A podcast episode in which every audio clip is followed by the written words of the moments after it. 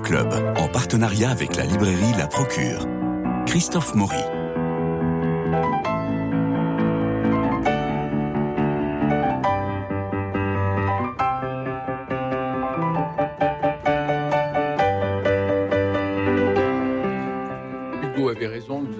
Parler de livres aujourd'hui et sans invité, puisque nous allons parler de plusieurs livres avec euh, Myrna Elou. Bonjour Myrna. Bonjour Christophe. Alors, qu'est-ce que vous nous présentez aujourd'hui? Alors, j'ai choisi trois livres coup de cœur à partager avec nos auditrices et nos auditeurs. Euh, tout d'abord, Les gens de Bilbao naissent où ils veulent, de Maria Laria, Chez publié aux éditions Grasset. Ensuite, Yakuta Alika Vazovic, Comme un ciel en nous, publié chez Stock.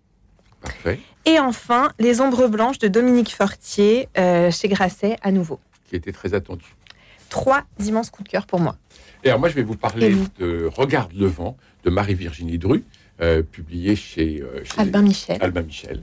Ne- Des lendemains qui chantent, d'Alexia Strezzi, euh, un très beau roman chez Flammarion, euh, qui est passé un peu inaperçu, j'ai trouvé, et qu'il fallait absolument euh, euh, il, fa- il fallait en parler. Et puis alors, un grand roman très attendu chez Grasset, Grégoire de la Cour, euh, Une nuit particulière. Ah, j'aime Grégoire Delacour. Mais Mhm. Vous savez, c'est lui qui avait euh, Écrit L'enfant réparé qui m'avait bouleversé. Absolument. Et puis, euh, mon père, euh, La femme qui ne vieillissait Mhm. pas, L'écrivain de la famille, et surtout La liste de mes envies, Mhm, qui, mhm. qui a eu énormément de succès. Eh bien, écoutez, je propose que vous commenciez.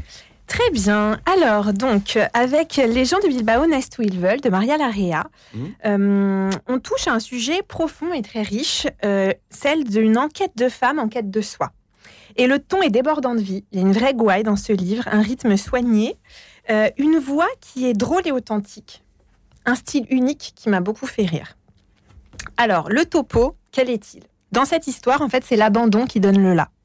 C'est-à-dire que tout commence à Bilbao dans les années 40 il y a une prostituée qui abandonne son fils Rouliane euh, aux jésuites, tandis qu'une mère de famille, disons très très nombreuse, confie une de ses filles, Victoria, aux bonnes sœurs. Et Oh là, je vois le truc. vous l'avez compris, Rouliane et Victoria vont se rencontrer, vont s'aimer, vont se marier Hmm. et vont s'envoler pour Paris pour commencer une nouvelle vie. À Paris, Maria naît, leur enfant. Elle grandit aimée, mais familière quand même d'une colère couvée qui, qui est souvent le propre euh, des familles qui ont dû laisser leur pays, on va dire, et qui doivent euh, travailler énormément. Le silence est roi dans cette famille, le passé est complètement tu. Et c'est donc Maria qui doit mettre l'histoire en mots.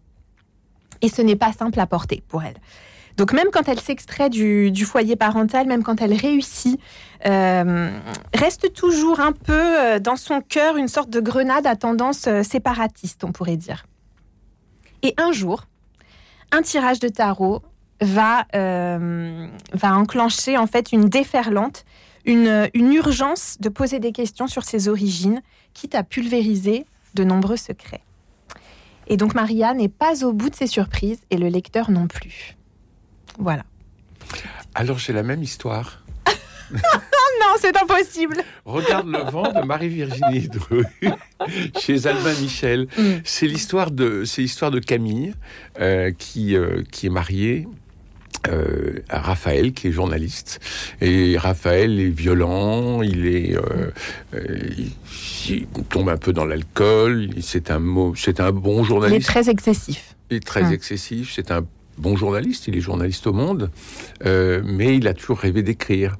Et Camille, un jour, prend la plume et écrit en secret de son mari, et elle écrit le roman familial, c'est-à-dire La comme... lignée des femmes de sa famille à elle. Et oui.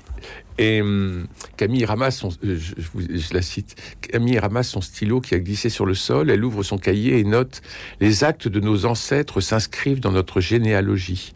Nous sommes imprégnés de ces souvenirs qui dorment quelque part en nous et nous tirent en arrière. Notre héritage pèse sur nos épaules, il faut l'alléger pour parvenir à se tenir droit. On fait ce qu'on peut. Mais tant de choses viennent de si loin. Par la suite, nos enfants nous portent à leur tour sur le dos et ce n'est pas toujours un cadeau. Son livre pourrait s'ouvrir sur ses pensées. Elle doit trouver le fil conducteur et le transmettre à ses enfants comme un relais qui les aidera un jour à s'envoler sans se perdre. Une transmission de fil en aiguille, aussi légère qu'indéfectible. Faire un petit tour avant de repartir et ne parler que d'amour, que d'amour, la seule chose qui compte sur Terre. Alors c'est merveilleux ce, ce- ce livre parce qu'on a affaire à toute une lignée de femmes extrêmement libres, libres dans leurs propos, libres, libres dans leur vie, libres dans la société, alors que la liberté pour les femmes était un peu compliquée au début du XXe siècle et Encore maintenant, parfois. et encore maintenant, il faut le dire, il faut, il faut le rappeler. Euh, et là, on a cette, euh, cette espèce de, de, de roman familial. Nous avons tous des secrets de famille. Et faut-il les percer? Faut-il euh, les dévoiler pour ne plus avoir à les supporter? Faut-il les transmettre dans le silence ou au contraire Mm. euh, dans le dire? C'est Qu'en faire? qu'en faire. Et c'est toute la question parce qu'il ne faut pas que ça nous étouffe non plus. Mm, Il ne faut mm, pas être asphyxié par les secrets de famille qui sont souvent trop lourds à porter. Alors Camille euh, va, euh, va terminer son livre. Et en fait son mari va retrouver le manuscrit et va lui dire mais je peux t'aider. euh, euh, Je peux te donner mon avis, j'ai l'habitude j'ai d'écrire. l'habitude, il y a des fautes d'orthographe, euh, mais Mm. c'est pas grave, je vais te les corriger. Et là c'est terrible Le drame. le drame, la tragédie, puisqu'il euh, prend le manuscrit et il va le déposer chez un éditeur sous son nom, À lui. à lui.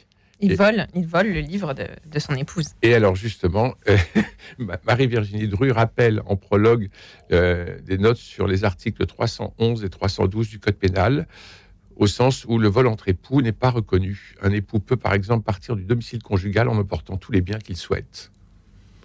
Et à partir de ce moment-là, il peut voler À plus forte raison, un roman. et les droits moraux et les droits patrimoniaux de son épouse. C'est c'est un livre euh, très tendre malgré tout, très féminin. Moi, j'ai beaucoup aimé l'écriture.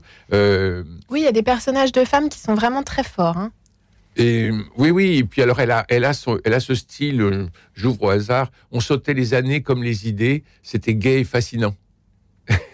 Voilà, donc euh, c'est à lire, à lire et à relire. Marie-Virginie Dru, Regarde le vent, chez Albin Michel. Voilà, je le montre à la caméra puisque vous pouvez nous suivre sur YouTube. À vous. Alors, je continue avec un immense coup de cœur. Comme un ciel en nous, Yakuta Ali Kavazovic, chez Stock.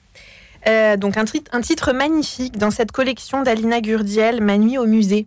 Vous Mhm. connaissez le, le concept. Rappelez-le pour les euh, auditeurs. Le concept, c'est que une autrice ou un auteur choisit un musée dans lequel euh, il- elle ou il pourra passer une nuit tout seul, toute seule, et euh, écrire, un, écrire un livre en échange pour cette collection. Mm. Et donc l'autrice, Yakuta, elle, elle a passé la nuit du 7 au 8 mars 2020, donc vraiment in extremis juste avant les confinements, au musée du Louvre, section des antiques, salle des cariatides, pas Ah. mal, pas mal du tout, avec un sac en bandoulière, et on sait juste que ce sac contient un objet illicite.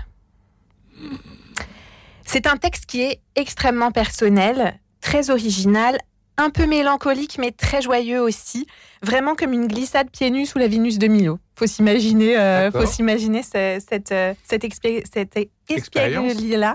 Et surtout, le texte a une raison d'être qui est très claire. Euh, Yakuta dit Je suis venue ici cette nuit pour redevenir la fille de mon père. Alors, quel père est-il? Oui. un père né dans les années 50 en ex-Yougoslavie, qui a choisi de venir à Paris par amour pour voir le Louvre et parce qu'il veut vivre dans le beau. Il croit vraiment au beau. Je vous lis un extrait. Oui.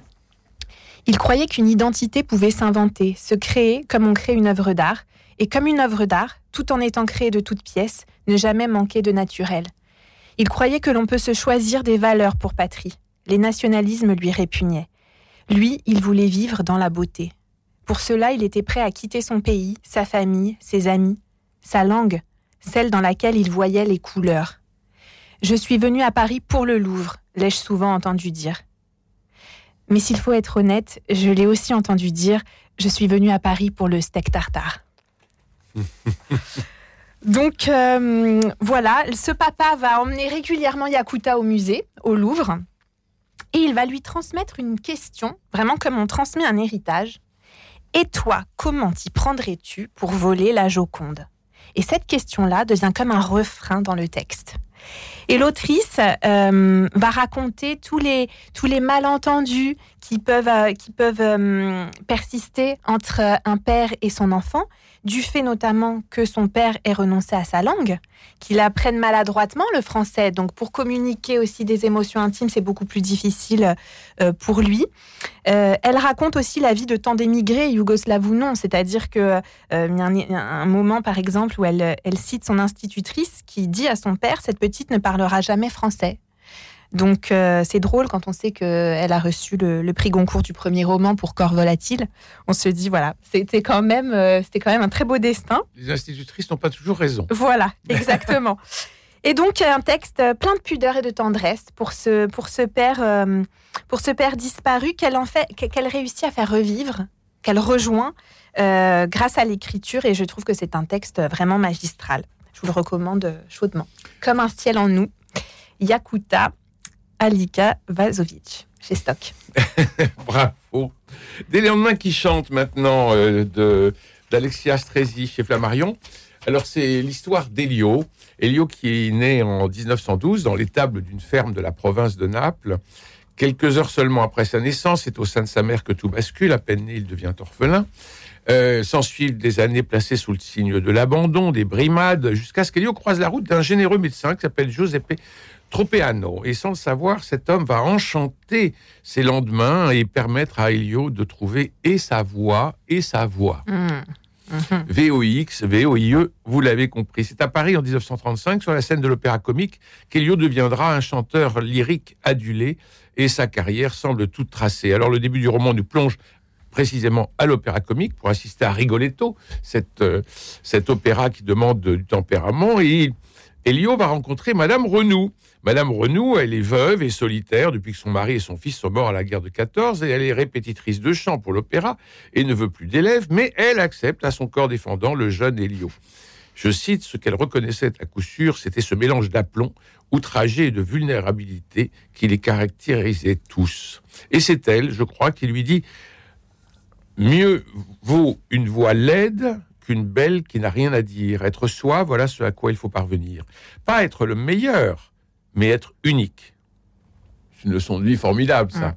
Euh, et euh, Henriette euh, Renou, ne, Madame Renou, Henriette Renou, ne lâche rien. Alors, il se rappelle des figures de son enfance, des prêtres, notamment le Padre Pizzo, qui, je dirais peut-être l'extrait, qui est très important, ou la sœur Anna Maria, c'est à elle qu'il raconte l'importance de Dieu et l'importance du chant et à quel point tout se mélange. Tu vois, lui explique-t-il, c'est obligé que chanter t'amène à croire un bonheur pareil forcément découle d'un bonheur pareil forcément découle forcément les autres certitudes. Alors Alexia Strezi a vraiment les, mots pour décrire ce qu'on ressent. Euh, ainsi, dans le Va Pensiero de, Nabucco, vous savez, particulièrement connu de, Verdi, elle écrit 200, 200 personnes chantaient comme on se donne la main, portées par le même enthousiasme. Ce n'était plus un public, c'était une force. Mm on l'entend, on le sent, on le voit. Euh, et elle écrit de façon très simple. Euh, voilà, c'était ça, le grand pouvoir de la musique, mettre les hommes ensemble. Alors, dès 1940, Elio est prisonnier au camp de, de Stalgal. Euh, on a tout un récit initiatique qui prévaut à ce moment-là. Elio s'engage dans la marine. Je n'ai pas de papa, pas de maman, pas d'enfant, je n'ai rien du tout. Il se retrouve à Haïti en 1946. Quitter la résignation, se remettre à vivre, ça ne peut pas vous arriver d'un bloc, souligne, souligne-t-il. À 45 ans, il reprend sa place dans la carrière. N'en a-t-il pas énormément appris sur le métier en cessant d'exercer comme si l'interruption faisait partie intégrante d'une carrière de chanteur. En tout cas, la sienne s'en est trouvée bonifiée, tout l'a nourri, les bons comme les mauvais moments. Et alors on se retrouve dans l'époque contemporaine, on va retrouver Montserrat Caballé, le Carnegie Hall, Claudio Abbado, Luciano Pavarotti. Je la cite, euh, le métier ricane, parce que Luciano est incapable de déchiffrer une partition. Les imbéciles, il n'y a pas de musique chez ce gars-là. Il, il y a plus de musique chez ce gars-là que dans trois orchestres réunis. Et on arrive évidemment à La force du destin, ce magnifique opéra euh, de Giuseppe Verdi. Je cite encore, l'intérêt de cette histoire repose sur la psychologie des personnages. Si on comprend ça, on comprend tout. Qu'avons-nous au départ? Le quatuor classique, un père possessif, une fille amoureuse, un, un frère vengeur et Alvaro, l'amant malheureux, qui a tué par accident le père de sa dulcinée. La grande question de chacun de ces personnages, je crois que c'est comment trouver la paix intérieure malgré ce qui me tombe dessus et la violence des sentiments qui m'animent. Autre, autre leçon de vie, après la voix, la voix, la paix Mm, intérieure. mm, mm. Et puis, il y a la merveilleuse histoire, une merveilleuse histoire d'amour avec une certaine Orsa, et j'aime bien cette phrase, toute simple, ça c'est du Alexia Strezzi. Tout est beau, tout est important, tout est simple. Une phrase à conserver, J'aime aussi, tout à fait. Tout est beau, tout est important, tout est simple. Voilà, c'est euh, Des lendemains qui chantent, Alexia Strezzi, c'est chez Flammarion. Et je vous recommande, alors si vous aimez l'opéra, vous allez vous régaler. Si vous aimez l'histoire, vous allez vous régaler. Si vous aimez l'histoire d'amour, vous allez vous régaler.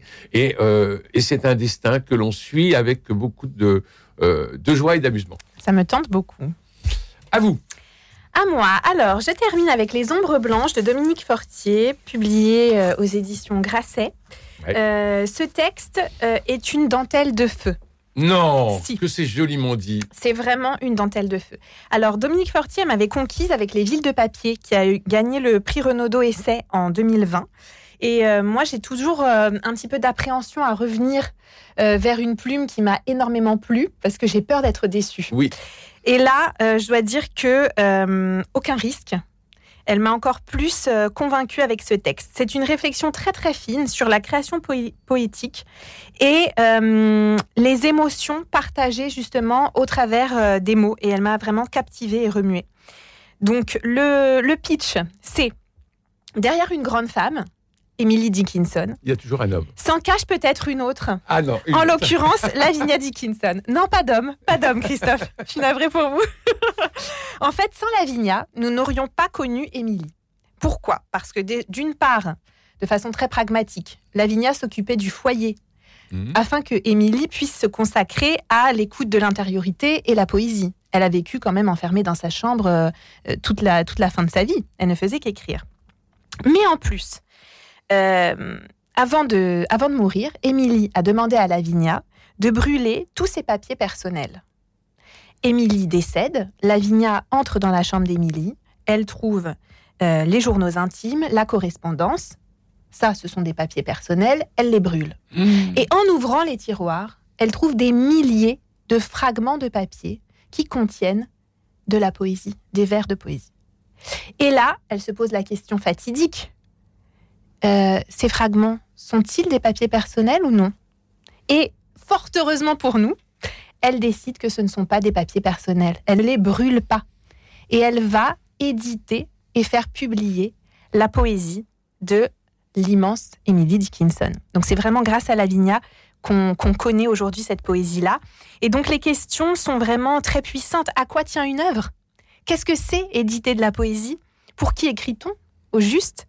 Euh, Quel est ce rythme si singulier qui pourtant parle à tant et touche au cœur? Voilà, c'est vraiment, euh, c'est vraiment un, li- un- un livre pour moi touché par la grâce. Je voulais, je voulais vous lire un petit, euh, oui, un petit passage. Une fois la dernière page du recueil tournée, Millicent s'installe à sa table à la lueur de la bougie. Par la fenêtre, les étoiles mortes et vivantes brûlent du même feu. Elle prend un nouveau cahier vierge dans son tiroir. Elle y trace de sa main gauche le mot poème, puis reste longtemps à regarder tout ce que ne contient pas encore la nouvelle et toute blanche, ce petit infini ouvert pour elle par mademoiselle Émilie. Vraiment mention spéciale pour ce personnage si sensible de Millicent, qui est comme une merveilleuse petite héritière de, de la poétesse. Je vous recommande chaudement cette lecture. J'ai le souffle coupé. Euh, c'est Mallarmé, vous savez, qui, qui collectionnait des boîtes à thé.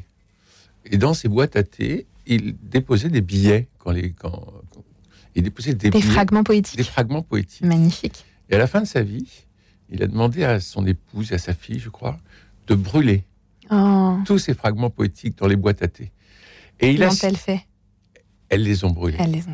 Et il assistait Hmm. à l'incendie de ces, de ces vers. Et il a juste dit, juste avant de mourir, croyez que c'eût été très beau. Oh là là. Voilà. C'est ça une dentelle de feu. Voilà. C'est ça une dentelle de feu. Et c'est très bien que. Magnifique. Mais c'est dommage que le journal ait été brûlé parce que, Tout à fait. certes, un journal c'est toujours très personnel, mais c'est est- aussi euh, une vision, Les- une vision monde, de, la, bien sûr, de la vie, un sûr, regard sur le monde. Et puis dans l'évolution, c'est pour ça qu'il faut rééditer le, le journal de, de Gilles, de Jules Renard. euh, enfin, et il faut que les auteurs, les écrivains d'aujourd'hui écrivent leur journal parce que c'est pour moi quelque chose de très important de suivre comme ça la personnalité sur 20 ans, 30 Bien ans, sûr. 40 ans et la fidélité euh, de l'écriture. Et puis le, le- le matériau aussi, le, le terreau pour l'écriture. Et oui. Hein, on voit Aline Arnaud qui écrit son journal, ça, ça participe pleinement euh, de, sa, de sa création euh, littéraire. C'est très important. Alors, Grégoire de la Cour, Une nuit particulière Je ne l'ai pas encore lu, chez Grasset. mais à culpa. Grégoire, je, je le lis bientôt. Alors, elle s'appelle Aurore. Et puis, un soir d'automne, euh, elle voit un homme dans la rue. Elle lui prend le bras et elle lui dit Emmenez-moi. Alors, le, le type est un peu sidéré. Donc, il l'emmène à une terrasse de café pour prendre un café, pour essayer de la faire parler. euh.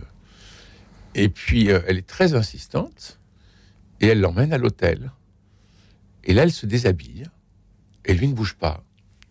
Une fois qu'elle est nue, il lui dit euh, On va peut-être sortir, non? Donc elle se sent très humiliée parce qu'elle s'est vraiment donnée comme ça à cet inconnu. Quelles sont ses motivations? Pourquoi? On ne sait pas. Et il lui dit On va peut-être euh, prendre un taxi pour partir. Oui, emmenez-moi. On va partir au bout du monde. Alors ils vont à, ils vont à l'aéroport, ils vont à Roissy, mais il est très tard, il n'y a pas d'avion. On va pas partir Oui. maintenant. Alors ils, ils prennent le taxi de retour, et puis là ils font un tour dans le dans le dans la ville. Mais elle se raconte un peu? Elle l'embrasse dans le taxi, c'est elle qui l'embrasse. Et puis lui, il décide de, de, gar- euh, de demander au taxi de l'amener jusqu'à sa voiture à lui, où Mhm. il a garé sa voiture. Elle monte dans la voiture, et sur le, vous savez, là-bas soleil, Mhm. elle voit marqué police. Et elle dit juste, ah, c'est inattendu. Mhm. Et ils partent pour aller voir la mer. Ah, superbe. Voilà, ils partent en Normandie pour aller voir la mer. C'est un livre absolument bouleversant sur la solitude, sur l'amour, sur l'envie d'amour. Mais est-ce encore possible quand quelque chose s'est brisé en soi? J'aime bien ce qu'il dit sur, euh, sur le... Parce que, bien naturellement, euh, elle, elle a été abandonnée. Mhm. Et lui aussi a une histoire un peu compliquée. Elle dit Nous étions un couple, toi et moi. Et un couple est fait pour devenir un vieux couple. Un couple de vieux. Même silhouette fragile, mains rouillées, regard fatigué, une douceur de saule pleureur. Elle est là, la victoire du couple, la persistance, la résistance comme un acte de guerre. Elle est de clamer Nous avons traversé. Nous sommes invaincus. Mais puisque tu pars, nous sommes tous deux défaits. Mhm. C'est magnifique. C'est magnifique. Mm. Et alors, Grégoire euh, de la Cour a toujours euh, cette, euh, ce ce style très, très percutant, Oui. euh, Oui. très simple. Très direct. hein, Et très direct. Mhm. Aurore tombait et m'avait abordé pour une raison précise. Elle m'avait choisi pour être son amant, son amant de deuil. Mhm. Non, j'aime beaucoup. Se passera-t-il quelque chose? Oui, non. Deux inconnus, une chambre d'hôtel, une perdition splendide, des chairs affranchies. C'est magnifique. Mhm, mhm, Une mhm. perdition splendide. Et, et tout, le, tout le roman est comme ça. Je me remémorais juste qu'il n'y avait pas eu de coup de foudre entre Marie et moi, pas de tachycardie, de fièvre ou d'hystérie, simplement une joie profonde, une rencontre paisible, une confluence. C'est vraiment un très beau roman sur l'amour, une nuit particulière, Grégoire de la Cour, et c'est chez Grasset. Si jamais il passe par Paris en- entre deux vols euh, de, Pour New York. pour New York, mhm, euh, Tout on, à fait. on va essayer, on va quand même essayer de l'inviter. Enfin, un dernier, euh, dernier livre que je vous recommande parce que c'est ça vient de sortir. Oui, très rapidement, me dit Jean-Paul. Euh, c'est mon dîner avec Winston. C'est de Hervé Letellier. Vous savez qui a eu le prix Grand Goncourt, Hervé Letellier. le grand Hervé Letellier. Et pour les 30 ans de la collection euh, Folio Théâtre, il publie un inédit d'Hervé Letellier qui est qui s'appelle euh, Mon dîner avec Winston. Et c'est l'histoire d'un type qui s'appelle Charles, qui est complètement dépressif, alcoolique, et, euh, et qui a une passion pour, pour Churchill. Et il décide de l'inviter à dîner, mais nous sommes à l'époque contemporaine et Oui, Churchill est mort. C'est dans sa tête. Oui, mais Mhm. Churchill va peut-être revenir. Apparaître quand même. Absolument. Mon dîner avec. Winston, d'Hervé Letellier, ça se, ça se lit en un souffle. C'est un, c'est un seul en scène. En réalité, c'est une pièce à un personnage. Voilà. Merci, Mirada Elou. On peut Merci rappeler rapidement qu'on a parlé de Regarde le vent de Marie-Virginie Dru chez Albin Michel, Des lendemains qui chantent chez Flammarion, Nuit particulière de Grégoire Delacour, Des lendemains qui chantent d'Alexia Stressy, bien sûr. Une nuit particulière, Grégoire Delacour. Et vous? Les Ombres Blanches, Dominique Fortier. Les gens de Bilbao naissent où ils veulent, Maria Larrea. Et Comme un ciel en nous, Yakuta, Alika Vazovic. Il me reste à remercier Jean-Paul Lérine pour la réalisation, Philippe Malpeuch pour les génériques, François Dieudonné pour l'organisation des studios, Louis-Marie Picard pour la retransmission sur les réseaux sociaux. Demain, nous parlerons bah, de cinéma. C'est bientôt euh, les vacances. Non, on rentre de vacances, on part en vacances. On part bientôt, normalement. Alors on emporte les livres. à bientôt.